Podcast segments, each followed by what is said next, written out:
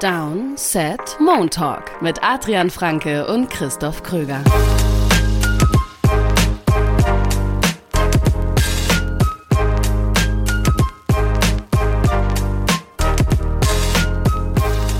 Es ist Montag, der 13. Februar 2023. Es ist der Montalk nach dem Super Bowl. Die Kansas City Chiefs gewinnen den Super Bowl mit 38 zu 35 gegen die Philadelphia Eagles.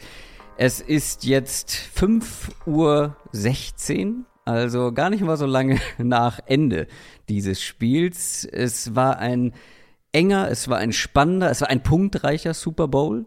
Es war ein starkes Comeback der Chiefs und Adrian, wie ist deine, wie ist so dein grundsätzliches Gefühl? Das mal direkt zum Einstieg. Mm, also, grundsätzliches Gefühl würde ich sagen, ich war sehr gut unterhalten von diesem Spiel. Ich fand, es mhm. war ein richtig gutes Spiel, auch weil wir so ein bisschen, so ein bisschen zwei Halbzeiten hatten, die, die ja so ein bisschen gegensätzlich gelaufen sind.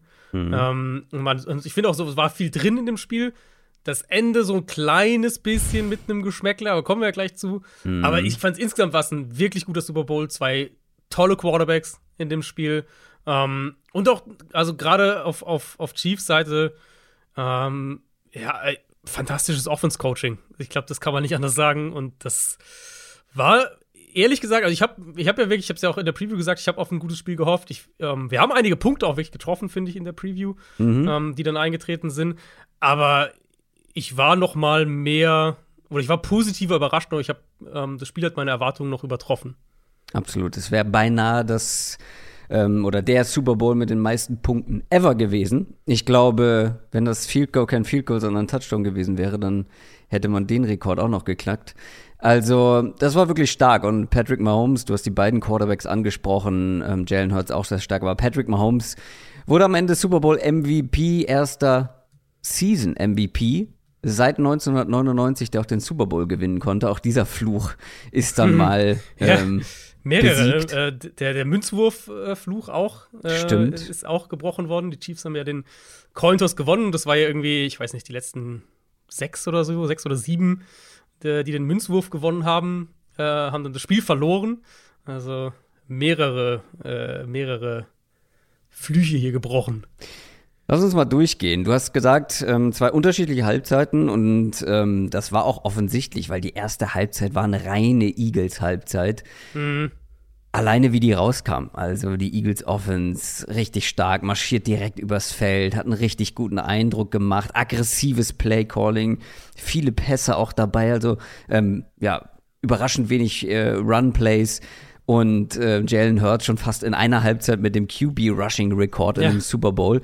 Ich glaube, ja. da hat ihm nur noch ein Yard gefehlt und so. Also, die haben diese Halbzeit dominiert, mehr als doppelt so viel ähm, Zeit auf dem Feld verbracht mit ihrer Offense. Ähm, und also, wenn du wenn es diesen Fumble und den Return-Touchdown mm. davon nicht gegeben hätte, dann wäre hier, wären die Chiefs halt noch weiter im Hintertreffen gewesen. Ja. So waren es am Ende zehn Punkte Vorsprung für die Eagles.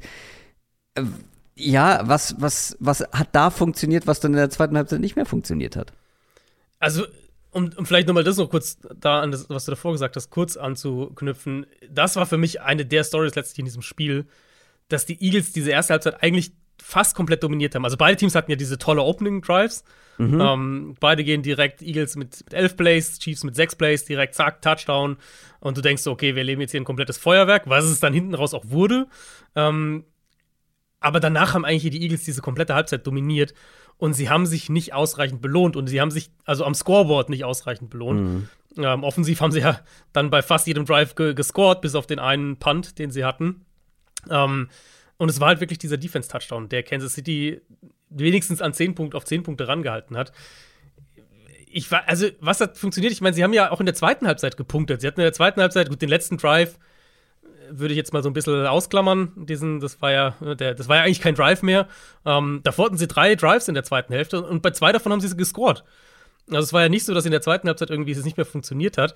Da müssen wir wirklich eher über die andere Seite des Balls dann sprechen. Und da kommen wir dann ja zu den Chiefs gleich eben, weil ich finde, die Chiefs haben halt einfach die zweite Halbzeit offensiv so dominiert, ähm, dass das den Unterschied gemacht hat. Für mich war es in der ersten Halbzeit echt eindrucksvoll zu sehen, wie die Eagles zum einen wie sie auch dieses negative, und sie hatten ja eben ein paar negative Plays, aber vor allem natürlich dieses eine negative Big Play, wie sie das weggesteckt haben und wie sie auf verschiedene Art und Weisen den Ball bewegt hatten, äh, haben. Sie hatten ihre Shotplays, natürlich der 45-Jahr-Touchdown zu AJ Brown, bei dem die Chiefs ja nicht mal in 1 gegen 1 Coverage waren. Da hatten wir vorher drüber gesprochen, mhm, so, ja, was mhm. passiert, wenn 1 gegen 1 ist und so. War ja nicht mal so. Chiefs haben zwei tiefe Safeties gespielt bei dem Play, wie eigentlich über weite Strecken des Spiels letztlich auch. Und auch zwei Verteidiger bei AJ Brown waren, waren auch dran. Aber der löst sich halt am Catchpoint von McDuffie und ähm, fängt halt den tiefen Touch Touchdown. Dann haben sie mit Devonta Smith, fand ich vor allem gut Matchups auch attackiert im mhm. Passspiel, mhm. gerade gegen Zone Coverage. Das hat ihnen offensiv auch so einen Rhythmus irgendwo gegeben. Und sie hatten halt das Run-Game. Und in dem Fall war es eben, wie du schon angesprochen hast, vor allem das Quarterback-Run-Game. Ähm, Hurts eben neun designte Runs hatte der über diese ersten fünf Drives. Und also neun designte Runs, da reden wir nicht von Scrambles. Das ist natürlich schon ein klarer Hinweis darauf, was auch der Gameplan vorgesehen hat und, was sie, was sie attackieren wollten. Und ich finde, auf der einen Seite hat das, diese erste Halbzeit hat dieses Eagles-Team so gut charakterisiert ähm, und, und so treffend charakterisiert aufs Jahr gesehen, weil sie eben aufs ganze Jahr immer diese drei Säulen hatten und, und offensiv damit immer Antworten finden konnten. Und das war halt hier auch der Fall. Genau das ist hier halt auch passiert. Auf der anderen Seite fand ich aus Chiefs Sicht, die Chiefs haben hart getackelt, das ganze Spiel über. Aber ansonsten hat mir defensiv da echt auch die Anpassung irgendwo gefehlt. Ähm, und wenn die Eagles nicht diese negativen Plays gehabt hätten, und es waren ja wirklich, also das waren ja mehrere, das war die, die, ähm, die Offensive Pass Interference beim zweiten Drive, das war der Drive-Killer da, das hat er dadurch, haben sie dann früh punten müssen, das war der einzige, ähm, der einzige Punt, den sie in der ersten Hälfte hatten. Ähm, es war dieser False Start mhm. bei eben bei einem bei Dritter, bei Dritter und, und kurz, genau, ja. wo sie eigentlich schon sneaken wollen. Und dann danach kam ja eben beim Play danach kam dann der Fumble. Und auch der Fumble war ja kein forcierter Fumble, nee. sondern der ja, lässt halt den Ball, Ball einfach fallen. Ja. Genau. Also das waren ja sozusagen, wenn man so will, unforced errors. Wenn es die nicht gegeben hätte, wenn die Eagles eine komplett cleane erste Halbzeit gespielt hätten, dann reden wir hier vielleicht von, ich weiß nicht, 30-7 oder irgendwie sowas. Und deswegen war es einerseits für mich eine schöne Zusammenfassung von der von, von dieser äh, für dieses Eagles Team und auf der anderen Seite trotzdem haben sie sich nicht ausreichend belohnt und dann haben wir in der zweiten Halbzeit eben gesehen, ja, zehn Punkte gegen Kansas City ist schön und gut, aber zehn Punkte reichen halt gegen Kansas City nicht, um das zu machen, was die Chiefs so häufig gemacht haben dieses Jahr mit einer Führung in der zweiten Halbzeit, nämlich um das dann zu verwalten, die Führung schrittweise auszubauen und das Spiel ähm, zu beenden. Dafür sind halt die Chiefs dann einfach zu stark. Ja, das zum einen, aber zum anderen hätte ich trotzdem nicht daran geglaubt, weil wir halt kurz vor der Halbzeit noch dieses Play haben, wo Patrick Mahomes nochmal, es war das gleiche Sprunggelenk, ne? Das rechte Sprunggelenk mm, einmal ja, genau. komplett weggebogen wird. Und selbst ohne diese Vorverletzung hätte ich gesagt, ei, da könnte was kaputt gegangen sein. Und er ist ja auch wirklich übers Feld dann rausgehumpelt. Mm. Und da mhm. habe ich dann in der Halbzeit so gedacht, boah, das könnte jetzt wirklich so der, der Todesstoß gewesen sein. Ähm, jetzt mal Holmes dann wieder angeschlagen. Und dann ja. die ersten Plays in der zweiten Halbzeit, da sah er auch nicht rund aus. Und da sind sie auch dann viel gelaufen, über Pacheco vor allem. Mhm. Und ich dachte mir so, oh Gott, wenn die das jetzt hier versuchen mit Run-Game und irgendwie schnellen, kurzen Pässen zu lösen, und plötzlich kann der Mann wieder laufen. Ja, also das war natürlich die, die Sorge, so ein bisschen das 10 Punkte Rückstand und Mahomes irgendwie angeschlagen. Ich fand schon, also ich fand relativ schnell schon dann bei dem zweiten, in der zweiten Hälfte, dass, dass er sich merklich besser bewegt hat als jetzt gegen Jacksonville. In dem Spiel, ja, aber es gab auch, auch keine Drop-Offs, wo man das beurteilen konnte, fand ich. Also sie haben halt, das waren halt diese schnellen Hand-Offs und mal genau. so ein genau. schneller Pass. Das war halt so schwierig zu be beurteilen, beziehungsweise wenn mhm. er sich dann mal bewegt hat, fand ich, sah schon ein bisschen unrund aus, die ersten Plays. Deswegen war ich umso überraschter, dass es dann halt eben doch ging. Ja, nee, äh, genau. Also ich war auf jeden Fall auch, ich hätte das auch nicht gedacht, weil, also bin ich voll bei dir, die, die Zeitlupe davon, wie das sich da um, umbiegt mhm. und eben zu wissen natürlich, dass er natürlich nach jetzt drei Wochen High Ankle Sprain ist es noch nicht komplett ausgeheilt. Ja. Ähm, das war auf jeden Fall die, so die Sorge. Und dann hast du halt auf der anderen Seite eigentlich diese, diese Eagles Offense gehabt, um vielleicht diese erste Halbzeit noch rund zu machen, die ja auch, also die in jeder Hinsicht ja eigentlich eindrucksvoll war. Ähm, und das inklusive eben Jalen Hurts. Und, und klar, als Runner hat er viel, auch viel Wichtiges gemacht. Ich fand auch seine Rolle als Runner in dem Spiel war, ähm, war teilweise fast, fast gewichtiger als das, was er als Passer gemacht hat. Aber gleichzeitig hat er eben als Passer auch ein paar ja. richtig, richtig gute Bälle angebracht ähm, und Plays gemacht und Plays ausgedehnt und dann auch einen Receiver gefunden. Oder dieser Pass zu Goddard bei Dritter und Lang, den er perfekt zwischen zwei Verteidiger platziert. Also Hurts, im Prinzip Hurts für mich hatte einen Wurf in Double Coverage, wo er Glück hatte, dass der nicht intercepted ist. Mhm. Und ansonsten hat er halt ein richtig, richtig gutes Spiel gemacht. Und das macht es Ja. natürlich aus Eagles Sicht generell natürlich noch umso bitterer, wenn du 35 Punkte machst und denkst, ähm, wenn wir 35 machen mit, mit unserer Defense, mit dem, was wir defensiv machen können, dann sollte das doch reichen. Ja, am Ende, am Ende halt nicht. Weil es letztendlich, glaube ich, eine Unit auf dem Feld gab, die so ein bisschen enttäuscht hat. Zumindest nicht die Performance bringen konnte, die wir erwartet haben. Und das ist die Eagles Defense. Diese starke Front, dieser starke Pass Rush ähm, mit Hassan Reddick und Co. Wir haben in der Preview ausführlich drüber gesprochen. Die konnten einfach nicht diesen Impact haben, weil die Chiefs es auch eben gut gemacht haben. Also, wenn wir in der ersten Halbzeit geguckt haben, da lief dann viel auch über Travis Kelsey, ähm, auch teilweise dann erfolgreich. Aber in der zweiten Halbzeit haben sie gefühlt eine ganz andere Offense aufs Feld gebracht. Eine halt, ähm, ja, die viel mehr den Ball auch verteilt hat. Dann war plötzlich Juju Smith-Schuster war ein Faktor. Ich ja. weiß noch, dass du es angesprochen hast. Ja, vielleicht kann Juju dann hier mal dieser Possession-Guy werden. Und er wurde es dann auch. Sieben Catches, die Ja. meisten Catches ähm, ja, von allen Spielern in diesem ganzen Super Bowl mit Devonta Smith ähm, zusammen auf der anderen Seite. Aber äh, Juju hatte die meisten Catches bei den Chiefs und war ein ganz wichtiger Faktor in der zweiten Halbzeit. Dann halt der von dir angesprochene X-Faktor, Kadarius Tony. Der hatte zwar nur einen Catch in diesem, in diesem Spiel, aber das war ein Touchdown-Catch und er hatte diesen Return-Touchdown. Dann ist Sky Moore Return. mit dem Kein Touchdown, aber Return. äh, fast Touchdown, genau. Es war, Genau. noch- war noch ein bisschen zu gehen, aber der hat halt dann einen guten Drive, ja, quasi äh, die Grundlage dafür gelegt mit diesem Return. Sky Moore, auch nur einen Catch gehabt, aber Mhm. auch ein sehr, sehr wichtiger. Und ähm, ja, das war eine komplett andere Offense. Trotzdem bin ich der Meinung, dass diese Eagles Defense halt schon unterm Strich sehr enttäuscht hat. Es war halt wirklich diese Defensive Line und das war ja so ein bisschen meine Sorge aus Eagles Sicht, ähm, dass wenn die Line neutralisiert wird, wenn das eben passiert, das hatte ich, ich glaube, das hatte ich sogar in meiner Prediction ja so gesagt, ähm, dass, dass wenn das, das passiert, die Eagles gerade in Rückstand und oder ihre Defensive Line kann halt das Spiel nicht dominieren. Was passiert dann mit dieser Defense? Und das war halt hier wirklich der Punkt. Also zum einen natürlich, die Chiefs haben eine gute Offensive Line, nicht durchweg auf jeder Position gut, aber auf vielen Positionen gut bis sehr gut. Und die einzelnen Schwachstellen konnten sie halt einigermaßen kaschieren. Ähm, Mahomes wurde kein einziges Mal gesackt. Mahomes wurde bei 26% seiner Dropbacks gepressured in dem Spiel. Das war aus Eagles Sicht, das ist das erste Mal seit Woche 12, wo sie nicht eine Pressure Rate von mindestens 34% hatten. Also da reden wir von fast 10 Prozentpunkten Unterschied. Ähm, und das hat man halt dem Spiel auch angemerkt, weil sie, die Chiefs hatten halt viele Antworten. Es war einmal mit dem Run-Game, das ist das eine, und das andere war halt eben Kurzpassspiel, haben das gut kombiniert, wie sie in ihre Formation auch, also mit Formationen gespielt haben. Ähm, auch mit den Titans haben wir auch vorher drüber gesprochen. Und genau, wie du angesprochen hast, Juju, der Possession Receiver, den sie auch, glaube ich, als Komplementärspieler zu Kelsey gebraucht haben in dem Spiel dann.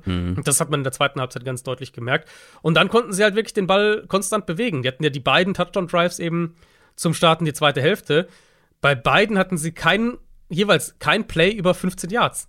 Es war alles kurz, 11, 12, 13, 8 Yards, bisschen Yards nach dem Scratch, paar Scrambles von Mahomes. Und das hat wahnsinnig gut geklappt. Und da haben die Eagles halt eben ohne ihre Defensive Line als Stütze haben sie keinen Zugriff gefunden. Und dann ging es eben noch weiter, dass sie halt nicht nur nicht mit dem Pass Rush durchkamen, sondern dass es echt auch Lücken im, äh, im, im Run-Game ga äh, gab. Und dann, ich habe dann auch gedacht, naja, vielleicht spielst du in Coverage ein bisschen aggressiver, versuchst da ein bisschen mehr. Aber zum einen, also ich, wahrscheinlich hätten sie da schon mehr machen können. Das ist jetzt natürlich auch ohne, ohne All-22 immer ein bisschen schwierig zu sagen, aber zum einen Mahomes halt irgendwie jetzt an, da anfangen will zu blitzen. Das funktioniert nicht. Das haben, wenn sie das gemacht haben, haben, wurden sie da ja auch immer wieder mal bestraft.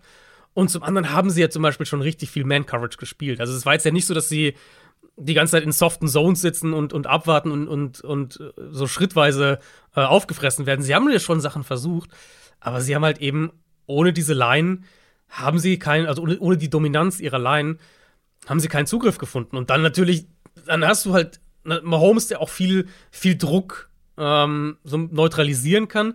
Und du hast halt Andy Reid als Playdesigner und das war dann gerade in der Red Zone natürlich war das wieder eindrucksvoll mit, mit natürlich der Kirsche auf der Torte, die zwei Touchdowns zu Tony und, und Moore, die halt back-to-back das gleiche Play waren. Nur jeweils spiegelverkehrt, wo der Receiver eine Motion nach innen antäuscht, der Corner re reagiert halt hart und will äh, entweder den Motion-Spieler in Coverage übergeben, Das war beim, beim Tony-Touchdown so. Oder er will selbst mit der Motion mitgehen. Das war beim Sky Moore-Touchdown so. Und jeweils bricht halt der Motion Receiver seine Bewegung ab, dreht sich um und ist komplett offen ähm, für den Touchdown. Ja. Und ja, ich hatte, das war so ein bisschen mein Bauchgefühl, dass die, äh, dass die Chiefs, dass der Pass Rush der Chiefs nicht so ein starker Faktor sein wird, trotz dieses einen individuellen Mismatches mit Reddick. Der Eagles. Ähm, äh, der, der, Eagles, genau. Dass es so extrem werden würde, das hatte ich jetzt auch nicht gedacht. Und das, da muss man einfach den Hut vor den Chiefs ziehen. Ja, Total. Also es ist ja halt eben nicht nur Reddick. Es sind ja mehrere Spieler, die da durchaus ja, zum Quarterback ja. kommen können. Und gegen Reddick haben sie es echt gut gemacht. Also häufig, wenn ich darauf geachtet habe, ähm, gab es einen Tight End, der ihn zuerst mal übernommen hat, versucht halt so weit wie möglich ähm, ja nach draußen zu schicken, also weit rum, weit nach außen, gar nicht mal so in den ja in den in den direkten Kontakt gehen, sondern einfach einfach weit rumtragen sozusagen um, mm -hmm. um die Pocket. Und dann übernimmt der Right Tackle erst. Der konnte sich schöne Position suchen und sie haben ihn quasi nicht direkt gedoppelt, sondern übergeben. Und so hat Reddick halt ewig gebraucht, um sich wirklich frei zu arbeiten. Und das hat wirklich gut funktioniert. Es gab auch noch einen äh, zweiten X-Faktor in diesem Spiel, der jetzt gar nicht mal so verkehrt war, nämlich meinen, und zwar Mahomes als Runner. Hm. Das war jetzt auch nicht häufig der Fall, war natürlich dann auch ein bisschen ähm, ja, gehandicapt durch die durch das Umknicken des Sprunggelenks, aber dann beim allerletzten Drive der längste Run der Saison für Patrick Mahomes, 26 Yard Run. Mhm. Und kleiner Fun Fact an der Stelle, die ich ge gesehen habe, fünf Rushes in seiner Karriere mit mehr als 25 Yards, drei davon in den Playoffs. Und einer heute und einer in diesem letzten Drive. Und es war halt ganz, ganz entscheidend, war halt der war maßgeblich dafür, dass dieses letzte Field Goal halt überhaupt stattfinden konnte. Ja, macht's halt, wenn äh, es wichtig ist. Ja. Ähm, wir hatten, ich glaube, als du das gesagt hast, wir hatten es ja noch von dem, von dem Run gegen die Titans ja. damals. Das müsste auch Championship Game gewesen sein. Der war ja auch äh, richtig, richtig lang. Ja, also das war absolut ein Faktor. Ich meine, die Eagles hatten natürlich mit Hurts da ein, ein, ein starkes Pfund auf ihrer Seite, dass halt die Chiefs dann in kritischen Momenten trotz der Knöchelverletzung von Mahomes diese Scrambles bekommen könnten klar, das ist dann in so einem Spiel, ist, zählt halt jeder Prozentpunkt. Ähm, und ich habe da auch noch was mir notiert, apropos so Prozentpunkt und, äh, und X-Faktor. Mein Non-Player X-Faktor war ja das Ingame-Management von den beiden Coaches. Und hm. das war ja auch direkt ein Faktor. Also, ja, das war ja auch. Das wäre aber beinahe in, äh, in die, in die Eagles-Richtung gegangen. Wie meinst du? Naja, also, die, also vor allem in der ersten Halbzeit gab es einen Coach, der mega aggressiv war und einen, ja, genau, der eher passiv genau. Ja, so meinte ich es ja auch. Aber ich, so meinte ich es ja auch. Die, mhm. Dass Andy Reid halt derjenige ist, der da äh, eher ein Problem wahrscheinlich sein könnte oder mhm. sein Team sozusagen Probleme bereitet. Und genauso war es ja eben auch. Zweiter Drive gleich von den Chiefs, mhm. wo sie in Führung hätten gehen können. Und bei Vierter und Drei ähm, an der, ich weiß was, was 24, Gegner schon 24, gehen sie halt aufs Field Goal und der Kicker vergibt es. Für die Einordnung, das ist der Bereich auf dem Feld, wo ein Field Goal jetzt keine absurd, also nicht komplett absurd ist bei, bei Vierter und Drei, weil man halt in der Distanz ist, in der der Kicker eigentlich mit einer relativ hohen Quote treffen sollte und gleichzeitig auf der anderen Seite ähm, ist man bei einer Conversion immer noch ein gutes Stück weit weg von der Endzone. Das mhm. macht diesen Bereich so ein bisschen neutraler, aber halt nur auch im Vakuum. Und ich finde, wenn du es auf das Spiel anwendest und sagst, wir haben Patrick Mahomes, wir haben die beste Offense in der NFL, wir müssen hier eigentlich einen Shootout antizipieren, der es ja dann auch wurde im Endeffekt ähm, ist das Argument natürlich dafür zu gehen deutlich stärker. Und deswegen war das in meinen Augen ein Fehler. Auf der anderen Seite haben wir dann gesehen, ähm, wie die Eagles es halt gemanagt haben bei dem Touchdown Drive. Nach dem Chiefs Defense Score laufen sie den Ball schon bewusst bei Dritter und Sechs, weil sie wissen, dass sie bei Fourth Down dafür gehen. Und bei Vierter und Fünf läuft Hurts fürs First Down. Kurz danach, Vierter und Zwei, stellen sich wieder auf. Chiefs schenken ihnen sogar das First Down per Strafe. Äh, und direkt danach läuft Hurts dann zum Touchdown. Später nochmal ein Vierter und Eins ausgespielt. Und dann ganz am Ende auch nochmal, als die Chiefs dann in Führung gegangen sind im, im vierten Viertel, hätten sie ja auch mit einer Two-Point-Conversion das auf neun Punkte stellen können. Statt auf acht. Also ein Two-Possession-Game draus machen mhm. können. Auch da sind sie ja auf Nummer sicher gegangen. Ja. Im Endeffekt hat sie das jetzt nicht gekostet, aber es war halt doch ein Faktor in dem Spiel, so wie wir das auch ein bisschen vermutet hatten und bleibt halt so ein bisschen ein Thema äh, bei, äh, bei Andy Reid. Wir müssen jetzt noch aber über die eine Schiedsrichterentscheidung sprechen, über die man sprechen muss nach diesem Spiel. Und ich bin wirklich der Letzte, ich glaube, das habe ich hier schon häufig durchklingen lassen, der sich ungern über Schiedsrichterleistungen beschwert, weil sie in meinen Augen in den aller, aller, aller seltensten Fällen wirklich spielentscheidend sind. Weil mhm. in meinen Augen ist eine Schiedsrichterentscheidung ähm, nur spielentscheidend, wenn es wirklich das allerletzte Play ist und damit wirklich das Spiel entscheidet. Ansonsten kann man immer noch was tun und Fehlentscheidungen gehören dazu. Hier war es eine Entscheidung, die ziemlich nah gegen Ende war und dem anderen Team oder dem bestraften Team eigentlich ja keine Chance mehr gegeben hat, hier was am Ergebnis zu verändern. Und zwar reden wir da vom Holding Call bei, ich glaube, es war Dritter und Neun bei den Chiefs. Und äh, Third Down auf jeden Fall. Also es war, es war, also die Situation war ja so, die Chiefs hatten äh, Third Down, Dritter und Acht, war es, Dritter und Acht. Ja. Ähm, und wenn sie halt einen First Down kriegen, Two-Minute-Warning war ja schon durch, wenn sie halt einen First Down kriegen, dann können sie die Uhr runterlaufen lassen hm. und halt eben bei genau. 10 Sekunden ungefähr das Field Goal kicken. Wenn sie halt das nicht kriegen, kicken sie vermutlich das Field Goal und die Eagles bekommen den Ball zurück mit, ja, einer Minute 50 oder sowas auf der Uhr, mhm. ohne Timeouts, aber hätten halt eine Minute 50 gehabt, um ja. ein Field Goal letztlich zu erzielen zum Ausgleich. Genau, oder sogar in Führung gehen zu können. Genau, klar, oder im Touchdown in Führung gehen. Und dann kam es zur Situation, ich glaube, Juju Smith-Schuster gegen James Bradbury. Mhm. Ähm, und ich bin der Meinung, James Bradbury sagt selber, ja, es war Holding. Mhm. Wenn das ein Holding ist, dann ist jede zweite oder dritte Route in der NFL ein Holding. Weil in meinen Augen ist das so weit weg von einem Holding. Also, die man muss die Chance haben, als Verteidiger mhm. zumindest in Kontakt mit dem Receiver zu bleiben. James Bradbury ah. selber, der Cornerback der Eagles, ja. sagt, ja, er hat das Trikot gegriffen. Mhm.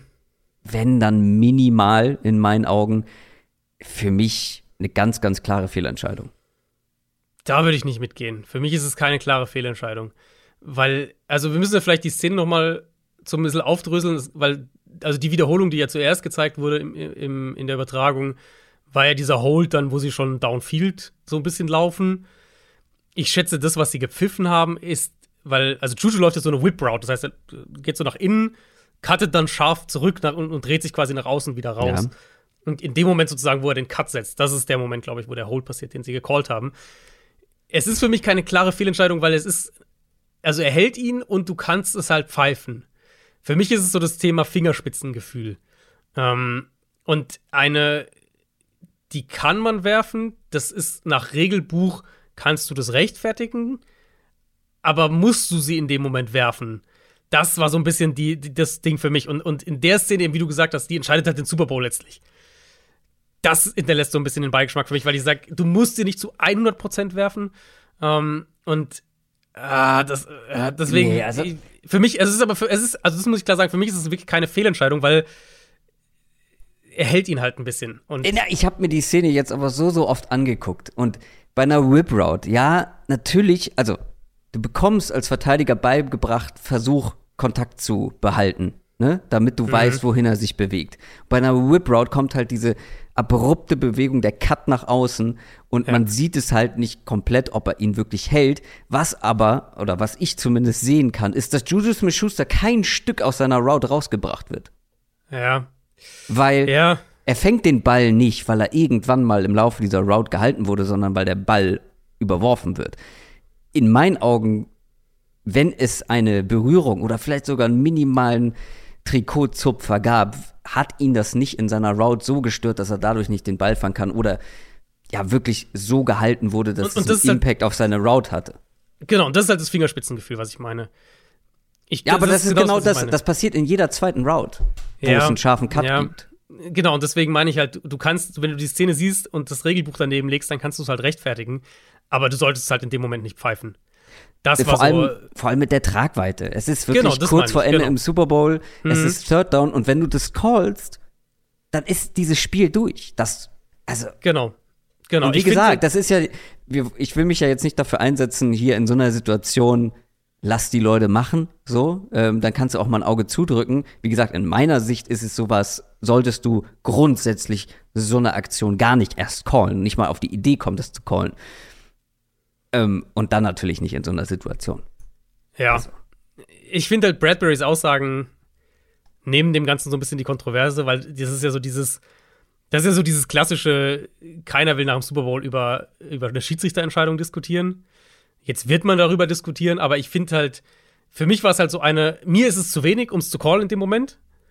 Ich, ich, ich sehe die Szene und sage, regelkonform kannst du es callen. Das ist halt dann das, worüber du diskutieren kannst, wenn halt der Corner selber sagt, ihn, er hat ihn gehalten und er hat halt gehofft, die Refs pfeifen sie nicht. Das nimmt für mich so ein bisschen die, die Schärfe aus der Diskussion und dann ist es halt für mich auch so ein, ist ärgerlich, ist blöd, ist irgendwie ein, ein so ein bisschen ein unwürdiges Ende für, für einen tollen Super Bowl. Aber ich werde da nicht drauf rumreiten.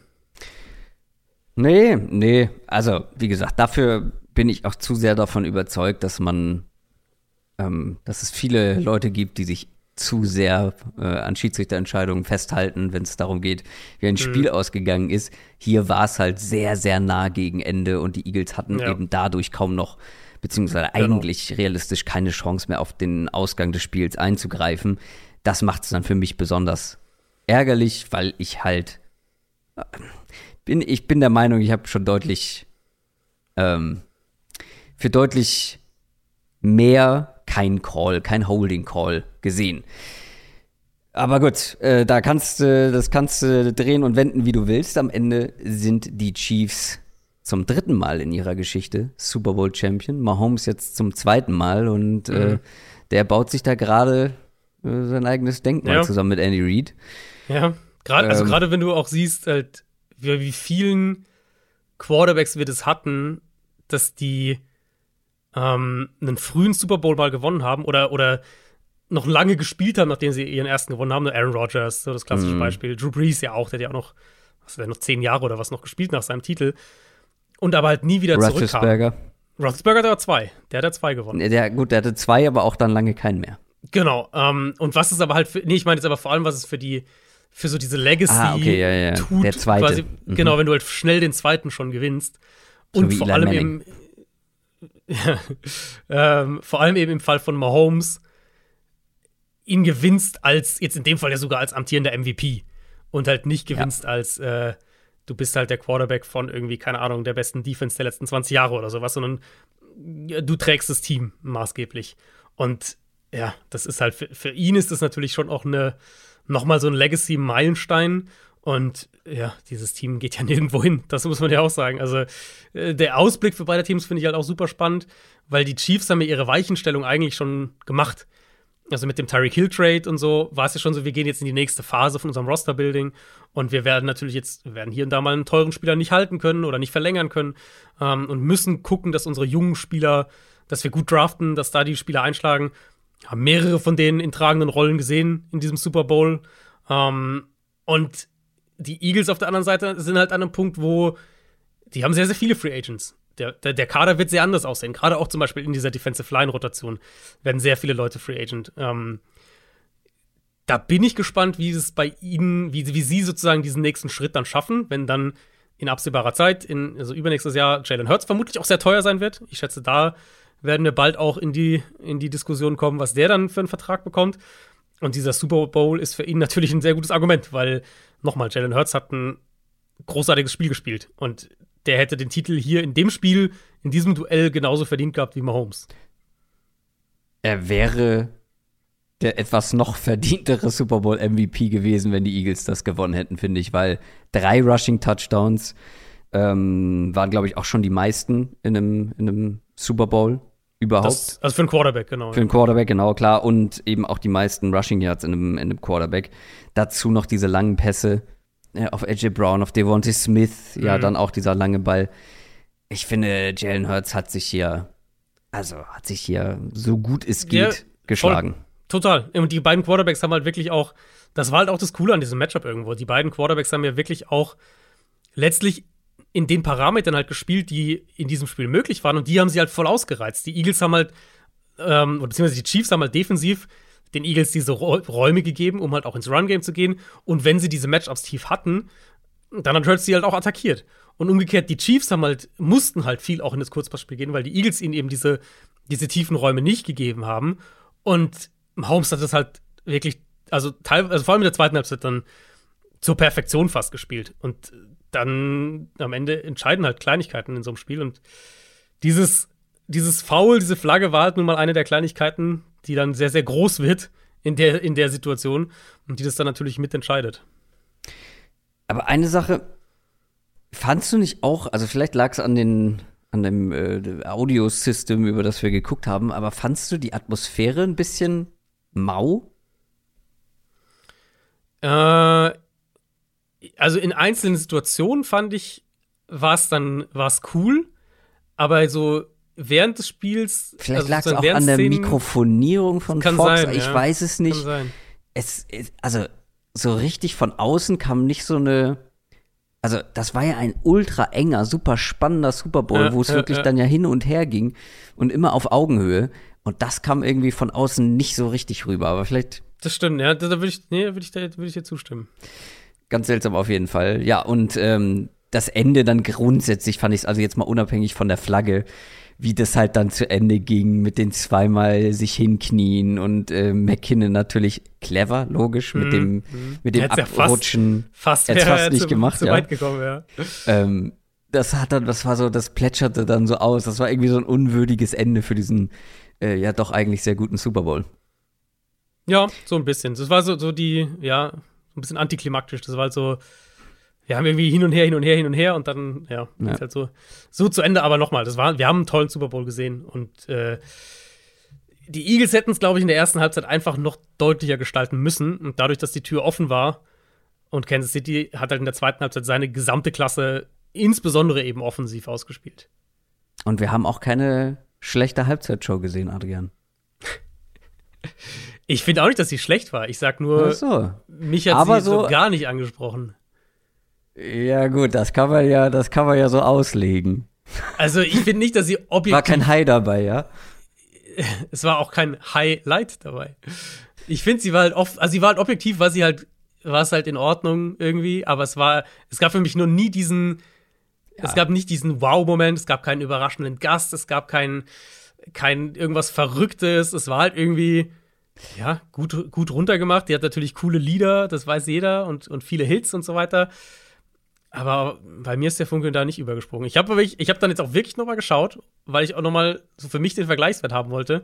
Habe noch mal in die in ein, zwei Halftime-Shows der letzten paar Jahre reingeschaut. Und die fand ich einfach wesentlich cooler und unterhaltsamer. Ja, The ich Weeknd? Nein.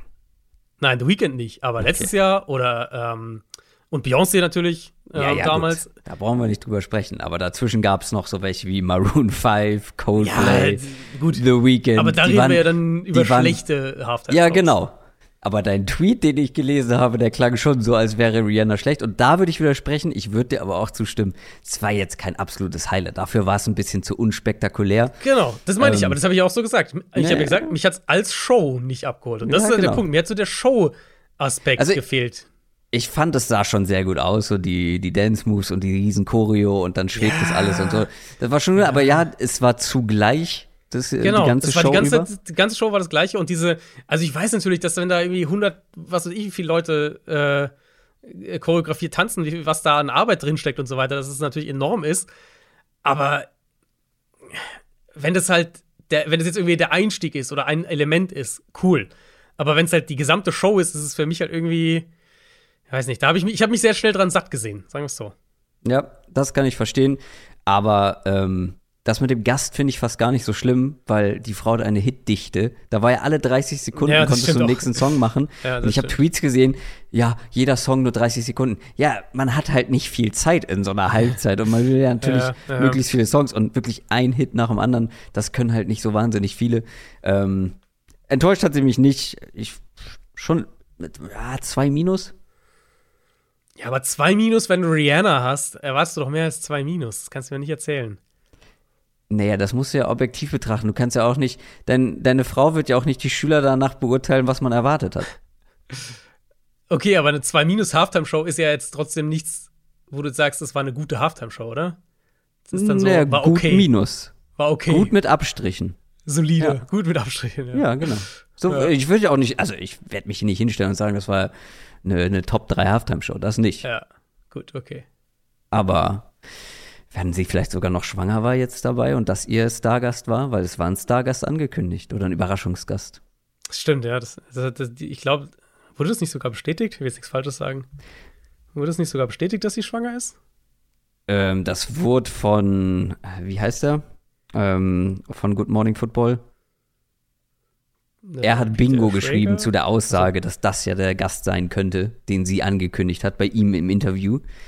Ich weiß aber nicht, ob er das jetzt zu 100% weiß. Aber es sah hm, schon. Irgendwo, irgendwo hatte ich das. Also, es wurde halt viel diskutiert, ne? Ich will jetzt hier nicht unterstellen, äh, der Bauch sah nach schwanger aus, damit kenne ich mich nicht aus, aber es wurde sehr viel diskutiert. Und ähm, sie hatte einen Überraschungsgast angekündigt und vielleicht hm. war das das zweite Kind. Das kann natürlich auch sein. Man weiß es nicht. Weiß es Hast du denn noch was zum äh, Super Bowl aus sportlicher Sicht zu sagen? Ich finde, wir haben hier einiges abgedeckt. Mit dieser, mit dieser taufrischen Reaction ja, kurz ja, nach ist, genau, also Spielende. Seht uns, uns nach, wenn wir jetzt irgendwie das ein oder andere Detail vielleicht nicht erwähnt haben. Äh, wir haben es jetzt wirklich als. Kenneth Gainwell hatte ein gutes Spiel und ihm wurde ein, äh, ja, Touchdown geklaut. Deutlich besseres Spiel auch wieder als Miles Sanders. Ähm, Absolut. Nee, aber ich glaube, das Wesentliche haben wir abgedeckt. Sehr gut. Dann machen wir uns auf den Weg ins Bett. Das war unsere Folge Montalk zum Super Bowl dieses Jahr. Die Chiefs gewinnen gegen die Philadelphia Eagles. Ich wünsche euch eine schöne Woche. Wir hören uns am Donnerstag wieder. Mit welchen Themen, Adrian?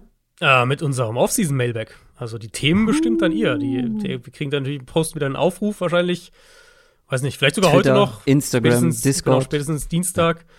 Und dann äh, könnt ihr alles Richtung Offseason, bevor wir dann Free Agency und dann natürlich Richtung Draft gehen. Das war die Saison 2022 in der NFL. Oh, jetzt fangen wir wieder von vorne an.